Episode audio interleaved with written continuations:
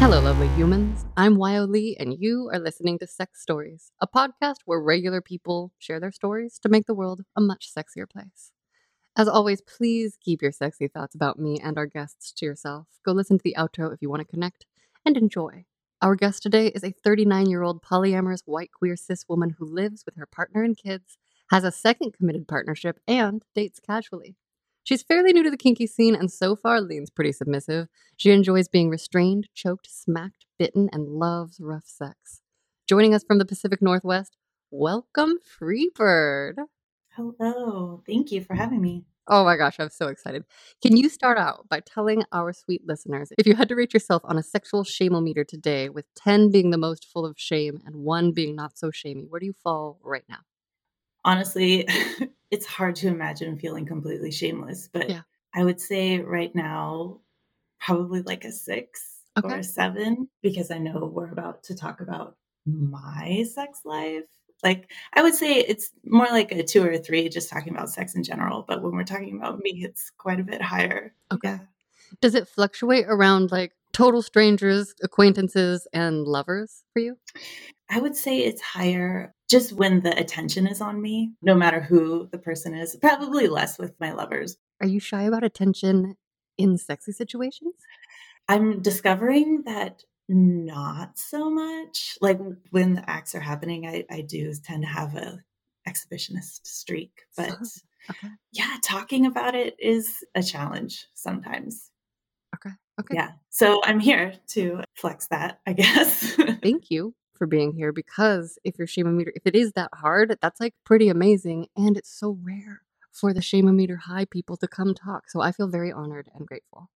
Can you give us a little overview of what your sex life is like right now? Like you said, I live with my life partner, my husband, and I have a committed other partner as well. My sex life with my husband is actually not very active. It's not been active for quite some time.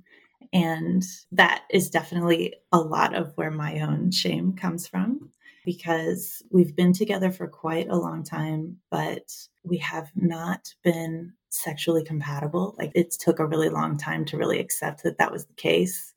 And for some reason, acknowledging that and saying that out loud to ourselves, or to me at least, felt like almost an invalidation of the bond that we share.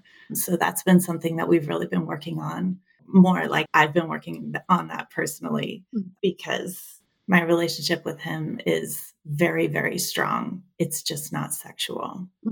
But my sex life with my other committed partner is awesome. It's amazing. And it's long distance. So we're able to see each other every few weeks or so. And it is very satisfying and wonderful.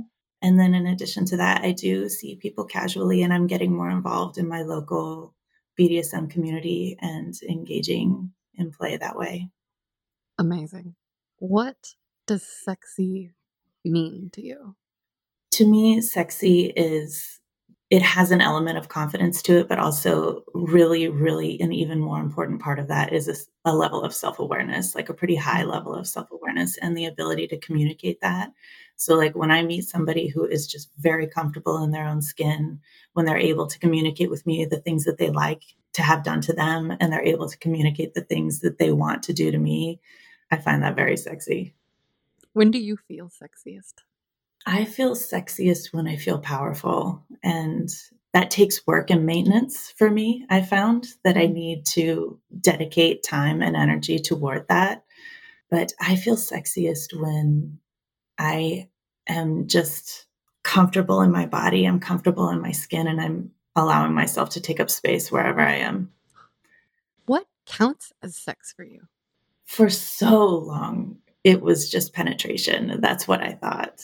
And now that's part of it, sure, but it can be, honestly, as strange as this sounds, I think you can be having sex with someone across the room. Like, I don't think you need to be touching somebody to be having sex with them. I think there's a level of eroticism and intent that can be reciprocated between individuals. And so like, even without touching, I think that you can share a sexual energy and have a similar experience to when you're touching them. Fuck yeah. Did you ever get an explicit health and safety talk as a young person or a lesson in consent? I would say no. Like, I mean, the health and safety talk that I got was the abstinence base. I grew up in a purity culture, and abstinence was heavily emphasized. I never got to talk about consent. And well into my adulthood, and even now still, like, consent, the idea of it and the spirit behind it has really eluded me for much of my life. It's been something that I never fully understood enough to expect it from other people. I would argue that the messages that I received growing up and until quite recently is it's my responsibility to anticipate the intent and actions of others. And that when somebody was sexually interested in me, it would mean danger, that sex was dangerous, that people who wanted sex were dangerous, and that I needed to protect myself from them rather than the idea of consent and having a conversation with somebody. So that's been its own path as well for me. Wow. Okay. And it sounds like that's still active and unfolding for you. It is. Yeah. It's something, even just this past weekend, I would say I had a stepping stone with that, those conversations. Yeah. Yeah. I relate heavily. And I think my clear boundaries around safety and needs are one of the reasons I historically have been rejected so much. And I'm just starting to put the pieces together that my friends who don't have the interpersonal problems, that was the label I made for myself, those are a lot of the same people who have overlap with when it comes to, like, their own difficulty in expressing a need or identifying it or whatever. So I'm making an effort to talk about consent more, because I think for me, the definitions from Dossie Easton and Janet Hardy from Ethical Slut people of mutual collaboration toward mutual pleasure, I'm sure I'm butchering the way they say it's great, but that's like what my brain can remember, like mutual ongoing collaboration toward mutual pleasure that is agreed upon. It's just so wild to me that that is not a given for so many of us. And I totally also relate to the feeling of taking on all of that responsibility. So can you share an example from your adult life of a time where there was an explicit yes, and it was so fucking sexy? Yes. So a few weeks ago, I went to my first BDSM party, like a sex party. And I was there intending to just observe. And someone approached me and we were having a great conversation and chatting up. And he asked if I wanted to do a scene with him. And I was feeling more comfortable once I was there and just kind of relaxing into my body a bit. And I said, like, well, that wasn't what I was intending on doing and being here, but sure, we can have a conversation about it. And so I shared that I was new there and that I didn't know much and I was inexperienced in that world. And he's like, oh, great. Have you ever negotiated a scene? And so he actually stepped me through and gave me prompts. And, you know, by the end of the conversation, I was like, yeah, like, let's do this. Let's try that out. And it was awesome. That's amazing. I am so glad to hear that that was your first experience in a, sounds like it was your first experience in a public kinky play space. Mm-hmm. Yeah. We wound up doing an impact scene and it was just great. It was such a great step into that. And it was a very positive experience to me. I was grateful that he was so kind and patient. And he asked me, he's like, well, you know, I find you very attractive. Would you like to make out with me? And I said, no, thank you. And he's like, no problem. Like, it didn't bat an eye or anything. And then, you know, he's like, are you open? Like, would you like to be restrained? Like, here are some implements that I can hit you with. Like, how do you feel about these? And he's like, is there anywhere that I can't touch or anywhere you don't want me to touch? Like, do you want to touch me? Like, just really like baby steps through the whole conversation. And it was just really welcome and comfortable. And I really appreciated it. Oh, that is so amazing. Thank you for sharing that. And it sounds like, based on the fact that your tone of voice is good, everything was respected that you laid down in your negotiation. Mm-hmm. So did you feel safe? Were you able to kind of like let go of that feeling of like always needing to like monitor other persons?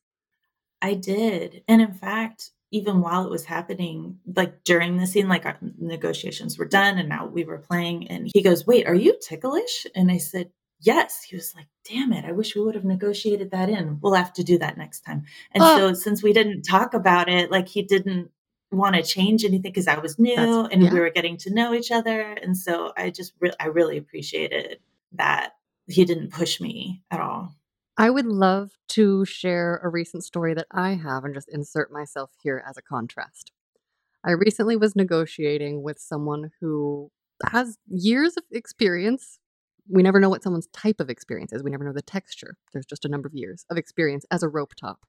And we were having a negotiation and I was like, something is strange here. And finally, I was like, I feel like we're somehow talking about two different pages. Like, what's a negotiation for you? Like, what are we using that word in the same way? Because I sort of was starting to see that there were assumptions and frameworks that were like not aligned. And I was like, this is not what I'm used to as a standard.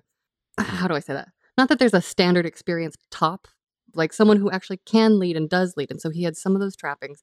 Anyway, it got to the point where it was clear that for me, a negotiation is like, we negotiate ahead of time, we negotiate before the scene. And then once we say everything, that's the thing. And he says, I like to negotiate before every single scene. And my understanding, you know, trying to be woke as fuck, is that negotiation is always an ongoing conversation. So just because we say things and that, so there is the point of like, you can always say more no, but his idea was that in a scene, you might say more yes. And I said, that's interesting. How do you deal with the potentially scary, harmful, problematic idea that, you know, once a submissive gets increasingly turned on, she might say yes, she or he or they might say yes to something that they don't want. And he's like, you know, that's one of the tricky parts. And I was just like, yeah, dude. And then we were just doing a little rope tie. All we had discussed was doing a rope tie. I discussed that I like to be grabbed, that I like, you know, I'm open to certain types of penetration. And I said, if at some point in the future we get to a sexual relationship, like obviously always barriers, but you know, and he didn't have test results from that week. Like we had talked about that. And then when I'm all fucking tied up, this is the first time I'm meeting this person, but I know him through a friend, so I don't feel terrified. That's the moment that he goes, can daddy put his cock inside you? And I laughed in his face. Like I literally just burst. I went, no. And it was such a bummer. And he was graceful about it, but it was so disappointing on so many levels because I did communicate clearly everything. I said all of the things. He didn't push when I said no, but the fact that he asked at all is a boundary push. So that's a person I don't play with again. So I just wanted to contrast that with your experience, which is super fucking hot. And on these notes of health and safety, how are you around safer sex negotiations? Is that easier or harder? Like, it's, especially as you are a poly dater? I don't have a problem with those discussions. And especially in the community, at least the people that I have been engaged with, like it's just super common and expected. It's just like, oh, okay, like we are clearly interested in each other. Like, here's my last test dates. Like, here's my deal. And, you know, what do you got? Amazing. Do you usually go first or do they go first? Usually I go first, but not every time. Yeah, not every time. Okay, so we've got some intro details. We have a feel for who you are. Take us back to your formative years. What do you remember hearing about sex first? What do you remember thinking and feeling about it first? I remember asking the basic question, like, so what's with babies? Where do they come from? And then I got just a pretty rudimentary, actually, I asked my dad that question. I remember we were in the car driving somewhere and he was just like, men put their penis in a woman's vagina and then things happen. And I'm like, I think I was in kindergarten. And I remember just feeling horrified at that idea. Just absolutely horrified. And so that was that. I mean, my whole youth and growing up, sex was, like I said earlier, dangerous. Like it was something to be feared. And that idea of abstinence, I know that doesn't work for a lot of people, but it worked like a charm for me. I was terrified of engaging in sex and having that in my life until well into my adulthood. Do you remember the parts that felt scariest? It felt like I would be, because with purity culture, like it felt like it would be tainted and unwanted and unloved. So that message really landed for me. So I wasn't even tempted to engage. So when people teach abstinence and want that result, like it worked great. If that was the desire, like it worked really well. Tons of damage though, lots for me. Were you able to experience any desire for yourself or pleasure? Like, did it include masturbation? Did it include all of it? To a degree, but I still had a body and it still like was doing things. So I remember taking like Barbie dolls or something into the closet and like making them have sex with each other. And I remember I was young and I figured out a way of masturbating. I didn't touch myself at all. That always scared me, but I would move my legs and like squeeze things. That was the way that I masturbated until from like preschool. Like I didn't think sexy thoughts in preschool, obviously, but at some point, like I brought in sexy thoughts and got off that way. But totally. Just from squeezing, am I understanding correctly? Was there anything else between there? You're just shaped so that, can you still do it? I do it. Yeah, I do it. I still do it. It's one of my orgasm types. And it's just kind of like the blood in my body, like it's held and then it just releases out. And I fall asleep. I used to do it. My mom still talks about it. I don't know if she actually understands what I was doing, but she remembers seeing me at nap time, like do this thing. And like my teachers would talk about it because like I'm a kid and I'm on the ground on a mat with everybody else. And like, all right, there's Freebird. Like my mom's like, she's just relaxing. I mean, true. And that was how I engaged with my body for years and years. Squeezed yourself to orgasm. Yeah, I did. And do. And you still can. Sometimes. Wow. I still can. This is amazing. Was there any guilt feelings around that, or was it kind of in a different category because of how, like, do you remember? It was like my secret. It was like a secret thing that I did. And so I didn't feel so guilty, but I also didn't understand. Like I didn't know, like I thought I was this odd person who could do this thing. And I never talked about it to anybody. It was just something that I kept to myself. Wow. So when and how did partner explorations start unfolding? I had a boyfriend in high school and he was in a similar boat. We would go to his house. I would go to his house almost every day and we would go in his room and make out and do like boob stuff. And that's it. And we dated for a couple of years. That was as far as we got. There was just no interest on either side. Apparently, like he never asked. I never asked to go farther than that. I was 16 or 17. That was it. And as I got older, I had other boyfriends. I think I was 18 before I even felt someone's dick. And like he grabbed my hand and like on his dick through his pants. And again, like my body and my mind were just like, oh my God, that's a dick. You know, it was just, it was scary. I was really scared. Was the abstinence culture pervasive in most of your friendships too? Or did you have any friends that were like a sexy slut? Okay. No. Wow. No. Okay. It was a very sheltered community for my bubble. My world was. So then when you're 18 and this guy's putting your hand on his dick, like how did you get to where you are now? What happened next? What unfolded? And when did you finally start enjoying touching? Well, when did you start touching people? When did you enjoy it? So I've been with my husband. We've been married for a very long time. Like we've been together for 18 years at least. And he was actually my first sexual partner, intercourse and oral too, I'm pretty sure.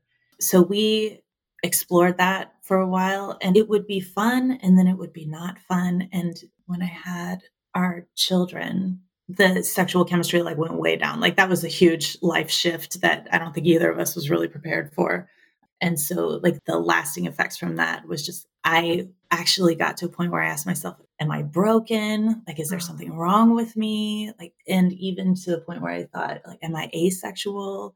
Like, there's just no interest. There's no drive. Like my body just isn't doing what it seems like it's supposed to do.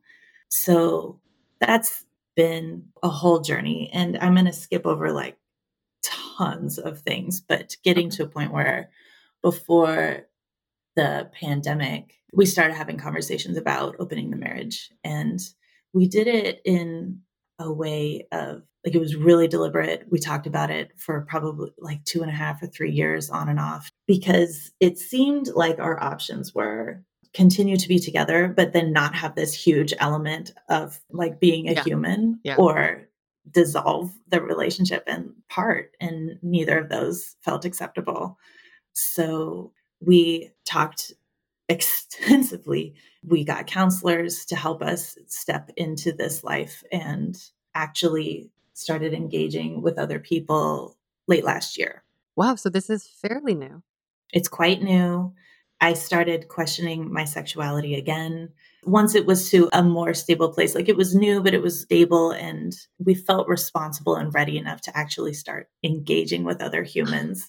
Yeah. So he started seeing somebody and exploring that, and the pressure and just so much melted off of both of us. It's just like, okay, so this with he and I, like this part, it has never worked the way that we wished that it would. And like, that's how it is. And it's okay. But like, look at this over here. Like, this is amazing and wonderful. So how did I get here? Going back to your original question, I don't know, honestly. Like looking back, it's been a blur and tons and tons of work internally and therapy and all this. And then just meeting some truly astonishing and amazing people throughout it. So I met my other partner in January of this year. It sounds like you and your husband are able to have tough conversations. Yeah. How long did it take for that to start, especially like specifically about your sex life? Mm-hmm. When did those start happening? And many people I hear from don't have the words. How? It sounds like maybe it evolved a lot over the years, but it sounds like also you continued to have them. So I would love to hear what words or who brought it up or how or anything you can share there. It was definitely, I brought it up for sure. I'm the one that initiated the conversation about opening the marriage. In 2018 was when that happened. And kind of the activator with that, I was just minding my business in a general state of unhappiness, as was my norm for quite some time. Our norm right now in the world, because most of us are living in societies that are not built for human bodies to function properly. Yes. So I remember at one point, someone approached me out of nowhere while I was commuting. Like they had seen me every day on the bus. And he goes, "Can I tell you that you are gorgeous?" And I looked at him and the first thought I had was, oh my God, can you see me?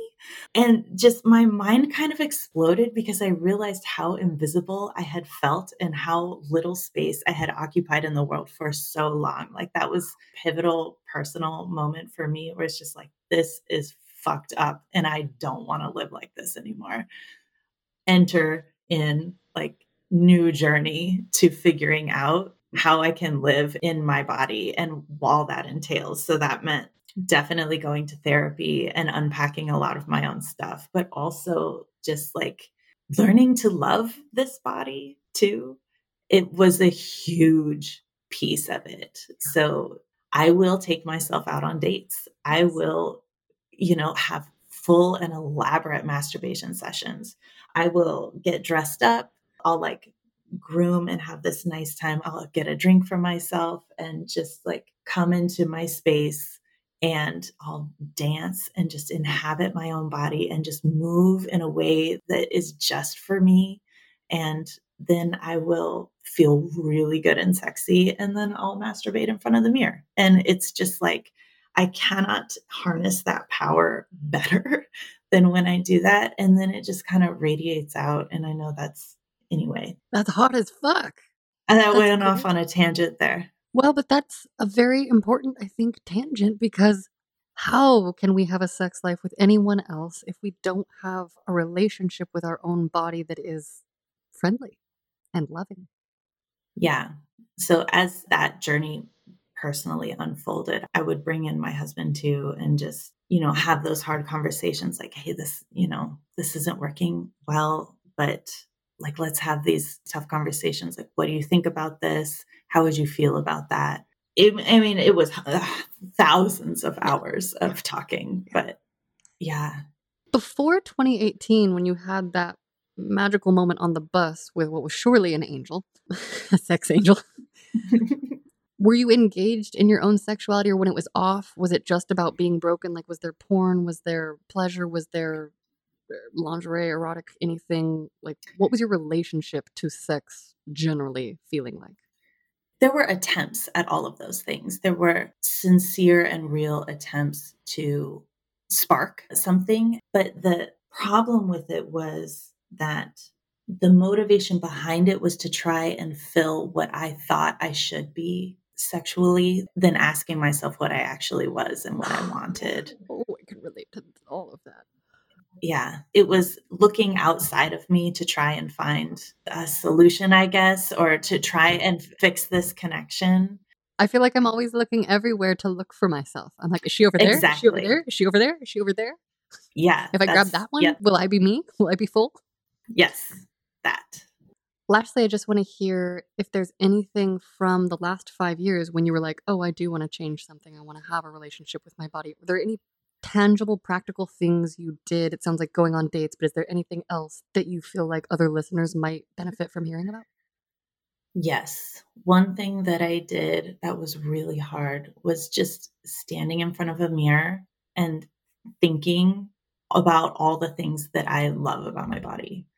And doing that naked, that was important, but just like calmly, like taking in all the things that were great, even just for 5 minutes. Which I found to be difficult. But then it's just like building on top of that. I found that to be helpful. That's beautiful. Thank you. Okay, so when did it start to feel like, oh my gosh, maybe the work I've been doing, maybe this is going to work. We made it through a pandemic. Maybe there will be sex. Like, what was that transition like? And then like, what came first in this new era?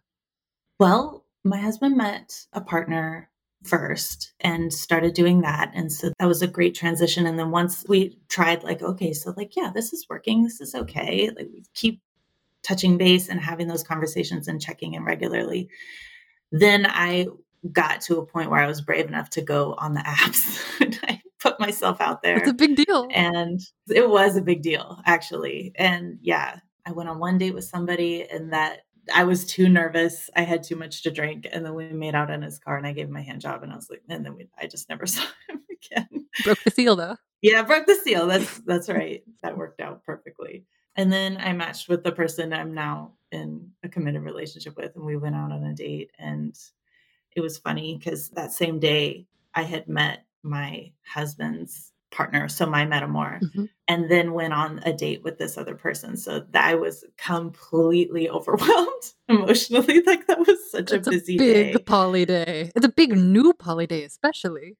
Yeah, it really was. And at the end of the date, I was like, oh man, I like this person a lot. Like I really do. I like this person a lot, but I think my head is going to explode if I try to do anything with him. So I gave him this really awkward hug in the parking lot. And like, I wouldn't let go. And then I let go and just ran away and screamed in my car. It was so funny. And since it's long distance, like 95% of our relationship is actually over text and phone calls. Okay. But our second date, the whole plan was just to make out in the car because I had done the awkward hug and run away. He's like, I really wanted to kiss you. And I was like, I couldn't do that. And so he picked me up and we went out to like a trailhead somewhere. It was winter and there was snow on the ground and he made the back of his car all nice, had the pillows and everything all set out. And we were making out and he has had many more partners, much more experience than me, but he fingered me and I swear like a chasm opened up in my mind and I fell into it. And I was like, this is amazing. This is the best thing ever. There were people around and I could not be quiet. It was, yeah.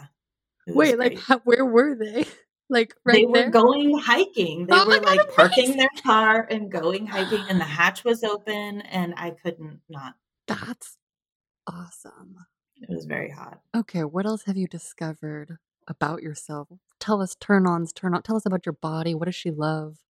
She does 4 different types of orgasms. There's the squeeze, which is just kind of nice and relaxing. There's kind of like a rolling one, which can go on for quite a long time, which is lovely.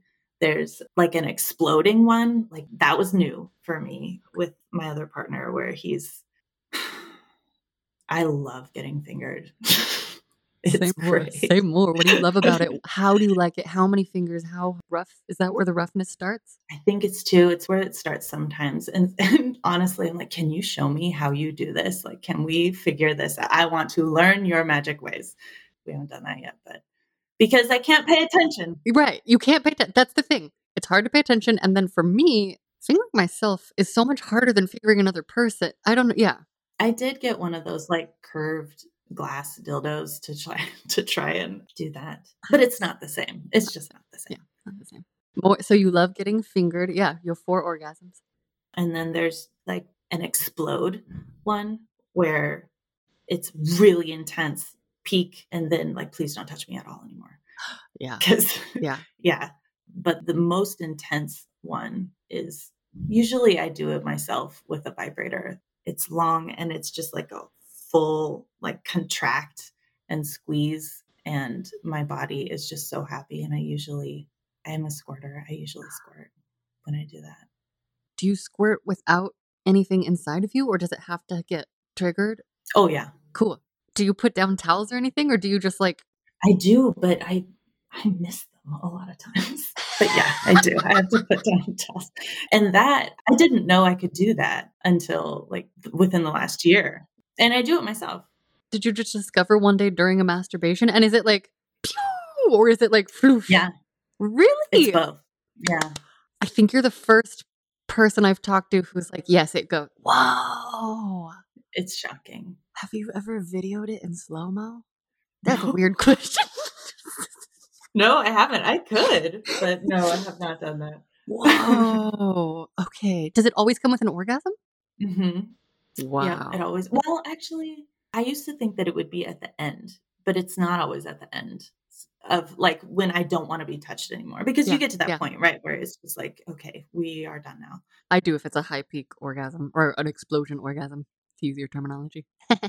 Wait, what's the name for the last one with vibrator? Is that just a squirtgasm, or does it have a different like shape? You said it's really big, like it's everything or something. Like, I don't have a good name for it, but it does, it feels more whole body. Like, got it. The explosion one feels really kind of centralized too, but it's definitely more whole body roll. Yeah.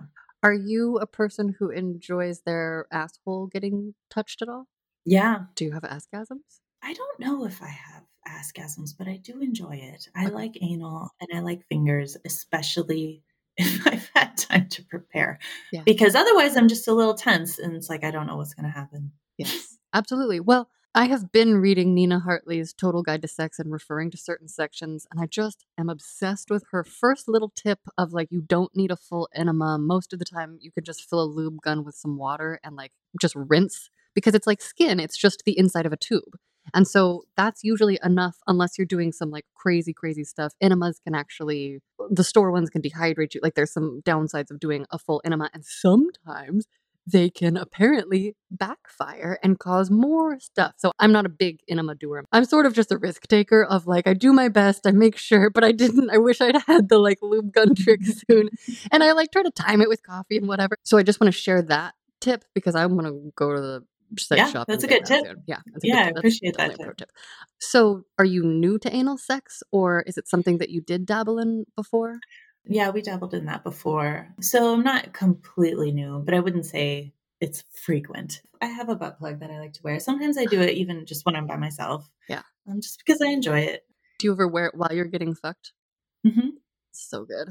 It's so good. Is it like a metal or a glass or a... Yeah, it's a stainless steel. And I got it because it was purple, and it's probably... Yeah, so I've got a story there. I love purple, and it was one of the ones with a jewel on it, but it was a little large. Okay. And I was like, it'll be fine. But one time I inserted it a little too quickly, and I don't remember the medical term for it, but it like triggered that nerve. And I was like, oh... My hearing went weird and my sight went weird. Like things were blurry. I started immediately sweating and not sexy anymore, like all gone now. And I went back into the bedroom and my partner looked at me and he was like, oh, okay. Yeah. You're going to sit down. Like, are you all right? Whoa. Oh my gosh. Not that time, but just be careful. Don't be in a hurry. Don't be in a hurry. It's okay. So much of butt stuff is just mental relaxation too. It's like, holy cow. So do you like playing with other people's buttholes? I do sometimes. I'm timid about it, but I'll do it, especially if they tell me that they like it. And honestly, that's only been one person, but they express that they do like it. So I'll try, but it's a little, I'm not. That's the best way to gain confidence. No, I didn't have any boldness until I met a partner who was like actually into it. And then I had to like gain trust with myself and them. And then I was like, oh, okay. And now I'm like, I won't do anything. Yeah. I always warn people. I'm like, I'm going to play with the skin near your butt. It's a turn on. I was like, I will not go near any holes or inside any holes unless we have a specific conversation. You know, like that's the frames I give the people who are less experienced. Okay. Is it something you're interested in, or is it like you do it for their pleasure, or like, we'll see, maybe it's unfolding? It's both, but yeah, I'm interested in it. Cool. What else are you interested in? What else have you learned about your kinky self? And specifically maybe start with, was there anything that like you had wanted but never explored? Like, did you have any of those textures? So my other partner identifies as dominant. And so getting into that, we explore that space, and it's very fun. And I keep learning more things like, oh yeah, impact. And oh yes, I do like being restrained. So one thing that's been important is that I don't tie all of that association to one person. So I've been actually conscious and active in getting involved in a local community. And actually last weekend I went kinky camping. That's amazing. There were all these workshops. They did all these. So it was really well done. They did a great job, but they talked about all these different things that seemed so scary. And now I'm like, okay, well, maybe I would be interested in trying that out. So I know I've said impact and restraint a bunch. I love being bitten. I like nipple play and nipple clamps, and like, we're pretty tough down here. So I like pretty strong sensations that way. My partner and I, since we've been together for a while, we've established some trust. We've had a lot of conversations, and we've started exploring CNC a little bit. And I very much am a fan of that. Do you like the actual struggle version? Like, what is the flavor of yours? Just overviews, not scary specifics. Yeah, mostly just the struggle. I'm 5'10", I'm a larger person. And so I like being matched in terms of strength and just being able to like really push back on somebody and like be subdued is something that I like. That's super. That's amazing. Also, I never know how tall people are. So whenever someone is taller or shorter than me, I'm always like, whoa. Or if they're my height, I'm like, oh, that's my height. Like, literally every single time someone says how tall they are, I'm like, wow, I never would have known. What specific types of impact do you enjoy? Is it hands? What implements do you love? And same question for getting tied down. Like, is it more cuffs or ropes, or do you care? I like hands. I like hands a lot. I even like getting hit in the face. I actually like that quite a bit. Me too. Combine that with dirty talk and other things, and it is chef's kiss. I like stingy kind of impact. So, you know, like whippy things and flogging. I like that very much. I haven't had a lot of experience with more thuddy things yet, but that's something I'm curious about and we'll explore. For restraints, like my preferred way to be restrained is with my arms over my head. If that's an option, I do like that. Standing, like, or laying, or either? Standing's good, laying's ideal, but being tied to a chair is very fun. But also, I like it when somebody just lays on top of me, like, even if it's not sexual, like, kind of that squashed feeling. Oh, me too. I like that a lot. Nice. Tell us specifics about oral sex, giving or receiving. What do you love? I prefer giving. So my other partner, he knows himself very well. He's very good at giving me like constant feedback and praise than when I do the thing that he likes. I love that. So I can do that for quite a while. I very much enjoy pleasing him. I like, and I'm working on deep throating a bit. There's still plenty of gagging, which is totally fine, but I'm just doing that more because I actually do like face fucking a bit. Unless it's like between him and a wall. I don't like that. We tried that. I didn't like that. What do you mean? Like you're up against the wall? Yeah. But if he's like holding my face, then that's good. Does that make sense? So like, if this is the wall, are you on your knees facing him? Facing him? Okay. Facing him with my head against the wall. Okay. And like, that's too confined. Yeah. Also seems like it could be a hard angle. Yeah. But that's giving with men. I haven't yet given with a woman. Okay. So that's something I'm interested in trying. And then for receiving, I don't tend to like it that much. It's okay. It's lower on my interest mm-hmm. list, but I find it more relaxing than erotic mm-hmm. most of the time. Okay. Do you enjoy receiving partnered oral stimulation on other parts of your body? Like, would you rather have a mouth on your nipples or neck or other places? Definitely. Okay. Definitely on my nipples. And I like hands on my neck. I like hands over my mouth. Mm. And if we can do all of those things at the same time, like, that's great. That's amazing. Great. Yeah. I love it. Oh, and I meant to ask about your nipples. Do they contribute to orgasm, or they're just very sure. and sturdy? Okay, they do. That's awesome. Yeah, they definitely do. I've come just off of nipples before. When would you say you feel the most in touch with your body? Definitely when I've been investing in that time by myself. When I make time to do that, that's when I feel the most in touch with my body. When I'm with a partner and the focus is on me and I am just receiving, I tend to drop into that space pretty quickly. And just that's when I'm most in touch with my body. When I'm in some form of subspace, it can feel pretty floaty and kind of outside of my body. But a lot of times it's just like, the thing I like so much about Impact and BDSM and all of these things is the forced grounding that it gives me. It really, I can't be in my head. I have to be in my body. And that is what I like about it the most. I so relate to that. I cannot be any more present. And when I mix the like super presence with pleasure. Yes. Yes. It's awesome. When do you feel most desired and or appreciated sexually? Mostly just praise and attention. When someone has focused their attention and energy on me, I can see it. Yeah. What are some of your turnoffs? When someone is really down on themselves, when they're really harsh and feel that they don't deserve the pleasure they're about to receive, it puts me into more of a maternal state than like a let's play kind of a state. It's not bad. It's just not sexy for me. I totally get that. I think one of the things I am being curious about in my own life right now is, I have all of this like sexual knowledge and ability to like offer care for people. How do I make a personal connection without caretaking? Mm-hmm. You know, especially when we are inevitably at very different places sexually 98% of the time. Is that something where you just make sure that like time-wise you kind of like separate the nurturing need to hear your feelings moments from like the sexy times? Or is it something you just feel into? Like, is it partner dependent? How do you kind of like balance those feelings?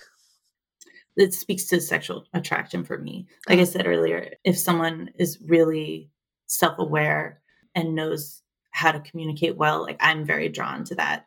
If somebody isn't, and we don't already have a pre-established relationship and we don't have that trust and intimacy that we've developed together, then it's just like, okay, I don't want to carry this for you. Yeah. I don't want to be responsible for that and like bring you in on this journey. Like if you're not already here next to me, it's just like, okay, well, you seem very nice. Totally. I wish you well. Yeah. If it's a partner that I'm already involved with, like that's just like, you can ebb and flow out of those states. Speaking of ebb and flow, how is it for you having this long distance relationship? And maybe talk a little bit about sexting or how you kind of like balance it and maybe transitions into the sexy parts or just whatever comes up for you around your long distance relationship.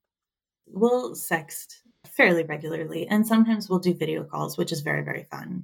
It actually started, we were sexting back and forth and he goes, "Hey, do you want to see me come?" And I was like, "Hey, yeah." And he video called me and there was no talking and he just finished and I just watched and it was super hot. It was really, really hot. And then he hung up and that was it.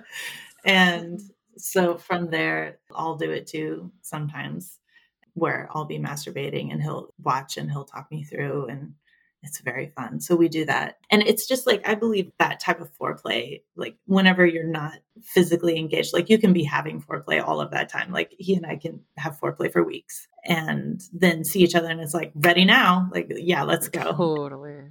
Do you have any like personal rituals you do before you meet up? It sounds like you have really cool self-care. For me, I would always like take a bath and do this transition. And it was like part of that physical transition for myself that would get me ready to be in this sexy space, which is also why I don't like last minute dates. So I'm like, hey, are you free now? Can I come over? Fuck that. Yeah. Do you have anything like that?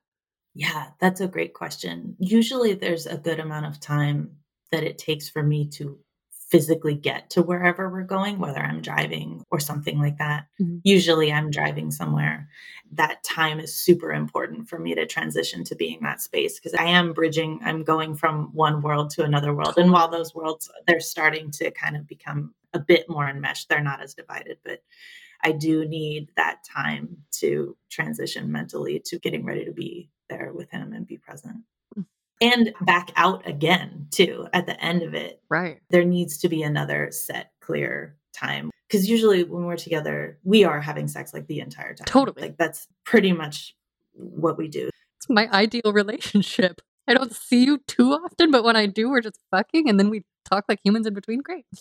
Yeah, exactly. But so there does need to be a transition at the end where we'll, you know, go for a walk or go grab a meal or something. And it helps transition back.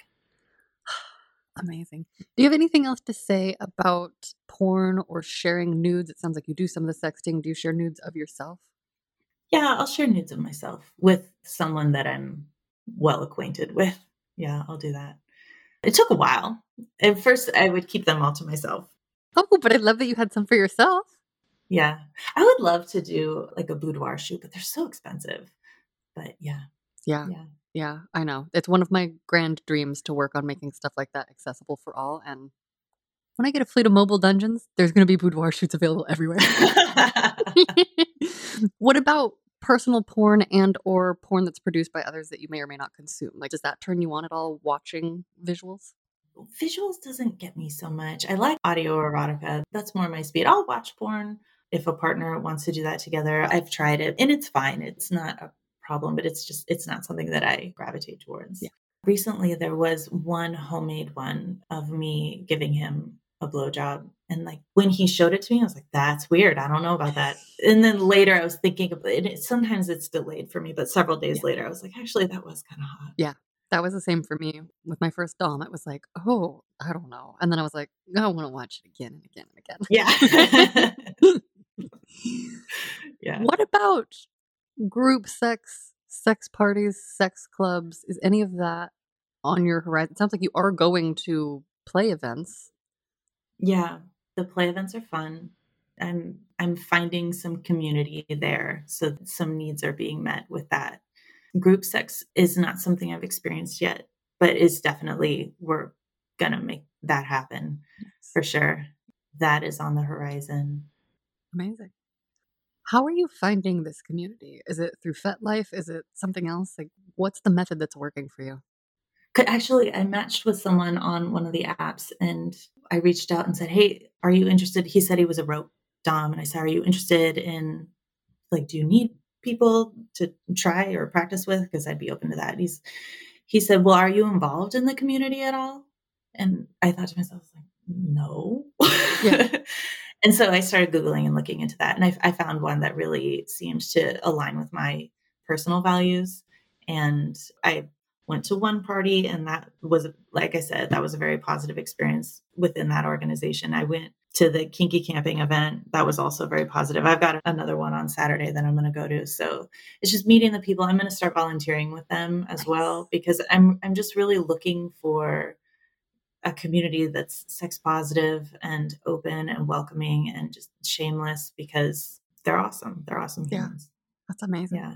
I also love the idea of kinky camping because it sounds like not everything could happen in the middle of the fucking night. Like maybe you have to do some daytime activities, because that's the hardest thing about a lot of the community here in LA is it starts at 10 p.m., which means midnight or 1 a.m., which is my sleeping hours. Yeah, it was all weekend. Lots of kink happening all the time. It was great. Could you speak to the balance between family and dating And yourself?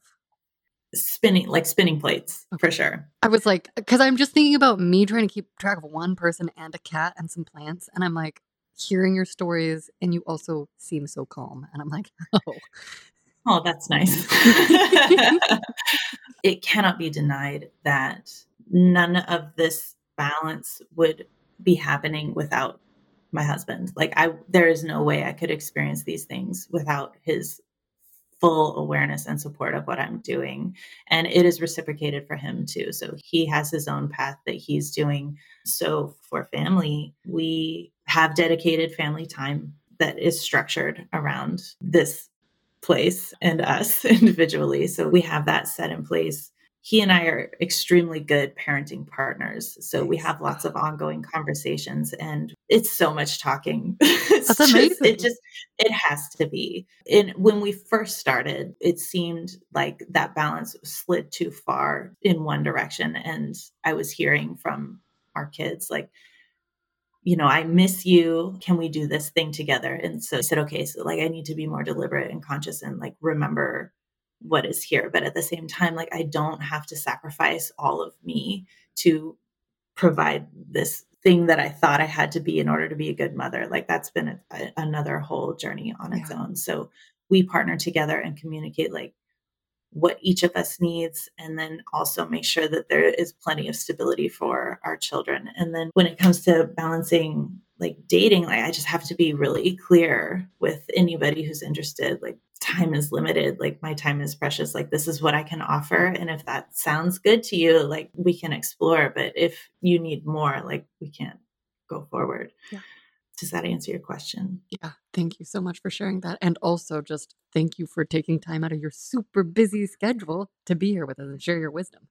I appreciate the opportunity, because during so much of that middle part, I felt so isolated, and I really felt like I was the only one experiencing these feelings or feeling this way. And I doubt that I am, but it's hard to know. So I just wanted, that was a huge reason for me wanting to be here, is just to put out there that my story, in case it impacts somebody else. It undoubtedly will. It undoubtedly will. What are your hopes for your sexual self going forward? I hope that it continues to be adventurous, and that I can continue to explore both myself and my own place in this world, as well as get to know other awesome humans and share beautiful experiences with them. Fuck yes. And if you could go back in time and give younger you a piece of sex advice, what age or ages would you pick, and what would you say? I would go back to like just like pubescent me, and really have those conversations about consent and what to expect and what I should expect for myself as I move through the world, just to set that tone and context at that age, I think is what I would do. Fuck yeah. Freebird, thank you so much for sharing your beautiful stories, especially with all of the limited time that you have. Thank you so much for all the work that you do and for having me. I appreciate it. My pleasure. Do you have a sex question for me? Yes. My question for you is, what do you think we should do to help make the world a sexier place?